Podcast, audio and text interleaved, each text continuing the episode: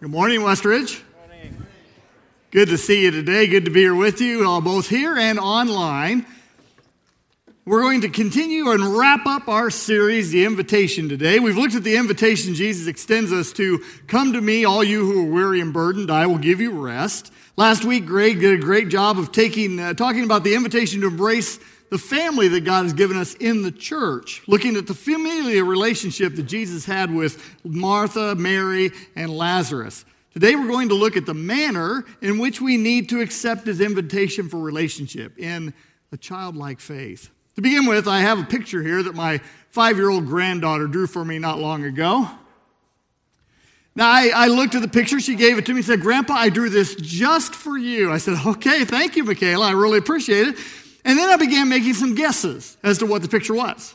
I said, uh, Is it the ocean? She said, No, no. I said, Is, is it Homer Lake? Close to where we, where we go fishing. And so, no, no, no. I said, Well, is it the cloud? Maybe some, uh, the sky with maybe some cloud? She said, No, Grandpa. I said, Well, what is it, honey? She said, Grandpa, it's squiggly lines. I said, Okay, that makes a lot of sense. Okay, sometimes the simplest explanation is exactly that, right? It's the explanation. I love looking at life through the eyes of a child. There's just something special about it. In, 18, in 1986, a best selling book is written by Robert Fulghum entitled All I Really Needed to Know I Learned in Kindergarten. And here's some of the things he says. There were 16 different things he said I learned in kindergarten, but here's, here's just some of them share everything, play fair, don't hit people, Put things back where you find them. Clean up your own mess. Don't take things that aren't yours. Live a balanced life. Learn some, think some, draw and paint and sing and dance and play and work every day some. When you go out in the world, watch out for traffic, hold hands, and stick together. And here's one, of my, here's one of my favorites. This is the last one. Remember the Dick and Jane books, and the first word you learned, the biggest word of all, look. That's rather profound, really, when you think about it. Jesus was once asked, Who is the greatest in the kingdom of heaven? He responded by calling a little child to him and then said, I tell you the truth, unless you change and become like little children, you will never enter the kingdom of heaven. Therefore, whoever humbles himself like this child is the greatest in the kingdom of heaven. Friends, I believe that accepting the invitation of Jesus, to follow him, requires a childlike perspective. Today, we're going to look at following Jesus through the eyes of a child. And great words, isn't it? Faith like a child.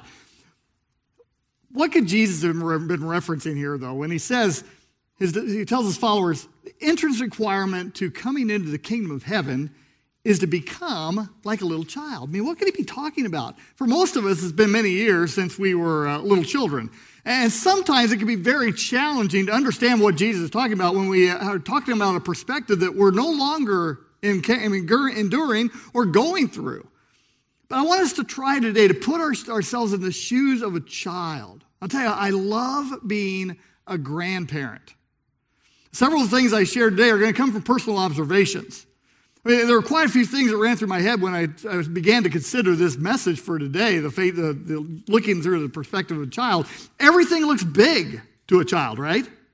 I love childlike innocence. Children tell the truth unfiltered. Children love to play. They have a simple way of enjoying life. And they have that, that sense of wonder as they experience new things. Jesus loved children a chapter after this passage I, er, I read just a moment ago, parents were bringing their little ones to Jesus so he could put his hand on them and, and give them a blessing. His disciples, seeing what was taking place, rebuked the parents. Basically, he said, Get these kids away from Jesus. He's way too important to be bothered about little ones like this. Come on, get away, get away. Jesus, he saw what was happening and he said, Hey, let the little children come to me. Do not hinder them, for the kingdom of heaven belongs to such as these. The children were not considered to be of great value in Bible times, but Jesus thought they were extremely important. So much so, they used them as the model of what it means to be a follower of His. So Jesus said, unless you change and become like little children, you'll never enter the kingdom of heaven. Now, to me, this sounds like something needs to take place. Change and become talks about a transformation taking place. Now, I know I used this illustration earlier this year on video, but I'll tell you what, there's no better description of what takes place in a person's life when they come into that relationship with Jesus. And Jesus is talking about transformation taking place. So let's look at this risk taker. Okay, so here we go. Here we go. This egg has been transformed. Let me show you.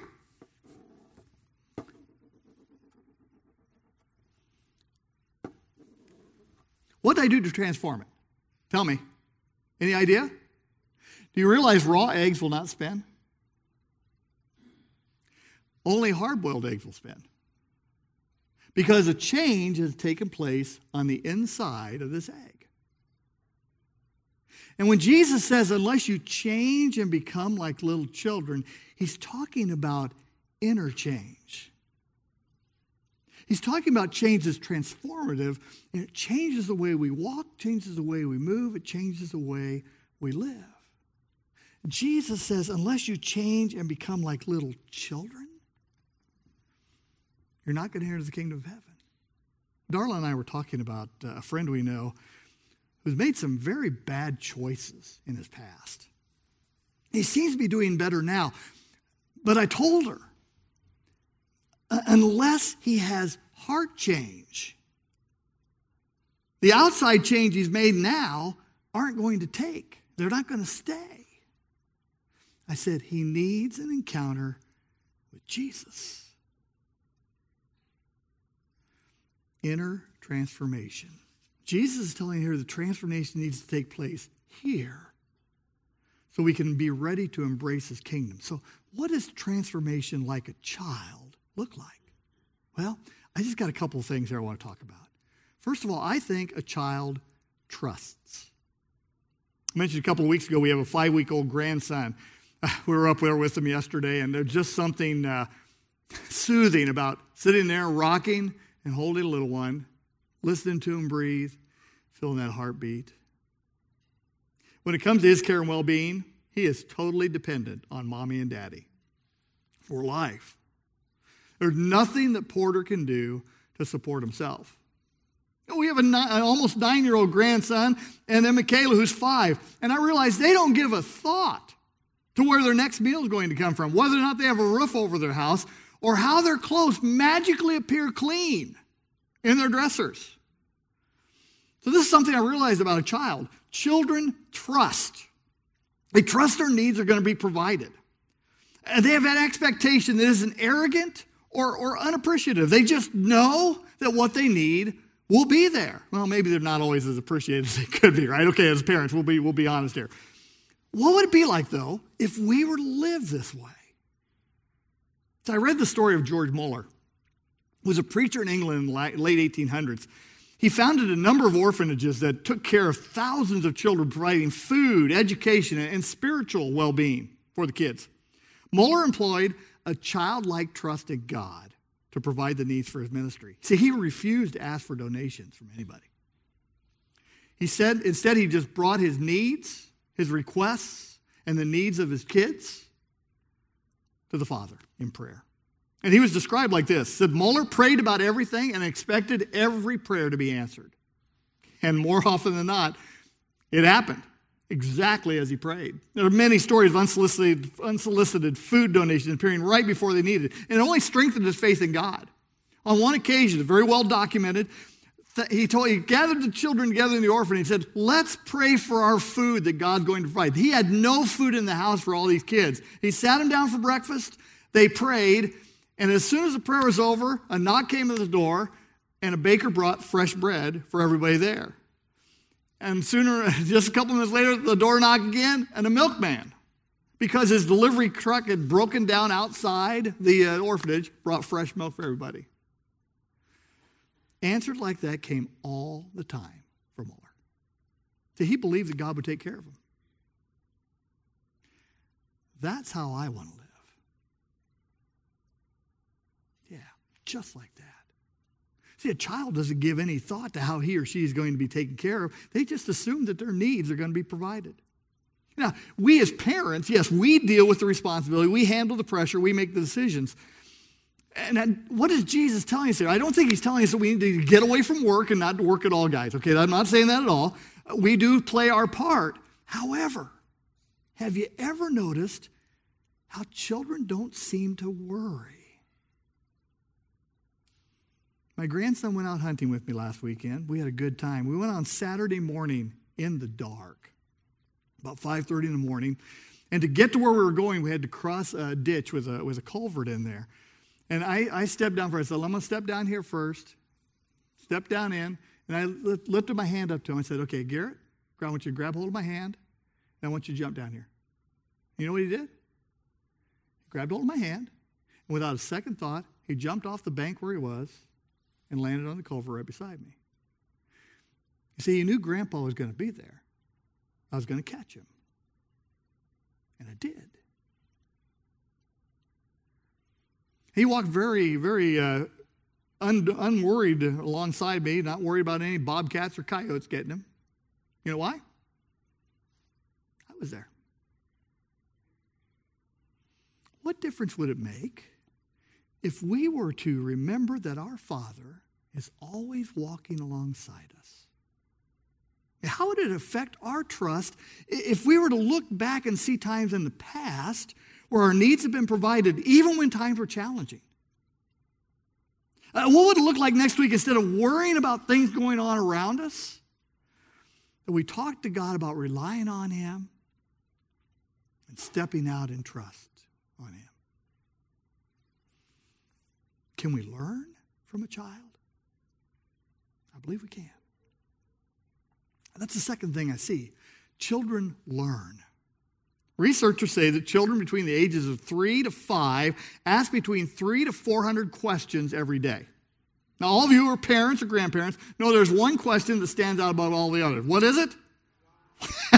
it is why. That's right. Why is the sky blue? Why is grass green? Why are there so many stars? Oh, why, why, why? All, all, all the time, right? Philosopher, John Locke, once said that we were all born with a tabula rasa, or a blank page. And as we begin to observe and think and reflect, that page begins to fill up with the lessons learned and the knowledge gained. In many ways, uh, the world is an exciting and unique playground for every child. I love watching the light bulb go off in the mind of a child. I was downstairs in our basement with my granddaughter this last month, getting something out of the closet underneath the stairs. She went in the closet with me as we were pulling stuff out, and looking up, all of a sudden she said, there are stairs there. I said, Yeah. She said, Where do those stairs go? And my response to her was, Well, you just came down into the basement on those stairs. She looked baffled for a moment. Then all of a sudden it was one of those, Oh, oh. I said, There you go. See, when I think of the ability of a child to learn, here, here's the object that comes to my mind right? Children are like sponges. Okay? They absorb knowledge all the time. And they have a great capacity to absorb. And then they wring it out and they, and they can, can store even more. See, children want to learn. That's why they ask questions. And they'll sit down, they'll listen to you, they'll, they'll listen to you read to them, they'll play imaginatively, they'll make up scenarios and games. And if you're willing to sit down and listen, they'll talk to you about their ideas. You see, spending time with a child provides us opportunity to pass along life lessons. But I think even more importantly, when we sit down with a child, it allows us to learn from them. Because didn't Jesus say, unless you become like a little child, right? What do you suppose the disciples learned as they watched Jesus interact with the children and their parents? What do you think they learned as they were, as they were concerned about who was most important? And Jesus has this kid come and stand in their midst saying, Hey, if you humble yourself like this child, that's when you're the greatest. Friends, we just need to take that attitude of being a continual learner. Researcher Susan Engel reports that about four years of age, our curiosity begins to fade. Uh, kids stop growing, stop learning, start stop stretching because they get content. And that only accelerates the older we grow. And, and we, at some point in time, we begin to shy away from asking questions because we don't look like we don't want to look like we don't have the answers, that we're vulnerable or, or ignorant and weak. See, children know they don't know things. That's why they ask questions. My dad tells the story one time we took a family vacation. And he wanted us to learn things, so we often went to places where you could learn, like museums and places like that with some history to it. We were going through the museum one day when my brother suddenly says, Dad, he pulls, he pulls our dad over to where he's, Dad, look at that thing. What is it? My dad looked at him and said, uh, That's a fire extinguisher. Okay? Curiosity, though, right? I'd never seen one of those things before. I realize I need to embrace curiosity more. And there's so much to be learned. So much about God, about others, about myself. I need to learn how to do my job better. I mean, a lot of being a learner uh, takes, it requires taking the mindset and the position of a student, not a teacher. And maybe it starts by asking ourselves the question what do I need to know that I don't currently know? How have I stretched myself by learning something new? Or what have I learned about God lately? And who have I shared that with? So many facets to becoming a child, like a child as we approach Jesus. You know, that sense of expectation that we're going to see something happen. We're going to watch Him at work in our lives. The joy of, of living as a follower. I still remember watching a little girl down the road from our house as she danced in her driveway, boundlessly, without thought that anybody was watching. She danced and danced, and there wasn't even any music playing. I mean, there are times with my grandchildren, I'll say, okay, time for dance break, and we'll dance. We don't have music, we dance. I love that uh, saying dance like what? No one is watching. Dance for joy. I love the, the wonder a child experiences when he sees something, discovers something new for the first time. So I know Porter, one of these days, will discover he has hands. Remember that with a baby? All of a sudden they go, right? Jesus said, I tell you the truth, unless you change and become like little children, you will never enter the kingdom of heaven. Therefore, whoever humbles himself like this child is the greatest in the kingdom of heaven. Friends, we can learn as we embrace the perspective of a child. This is a critical transformation. A critical transformation that every follower of Jesus must navigate. So, what do we do with this? Well, let me give you a couple of ideas for the week ahead.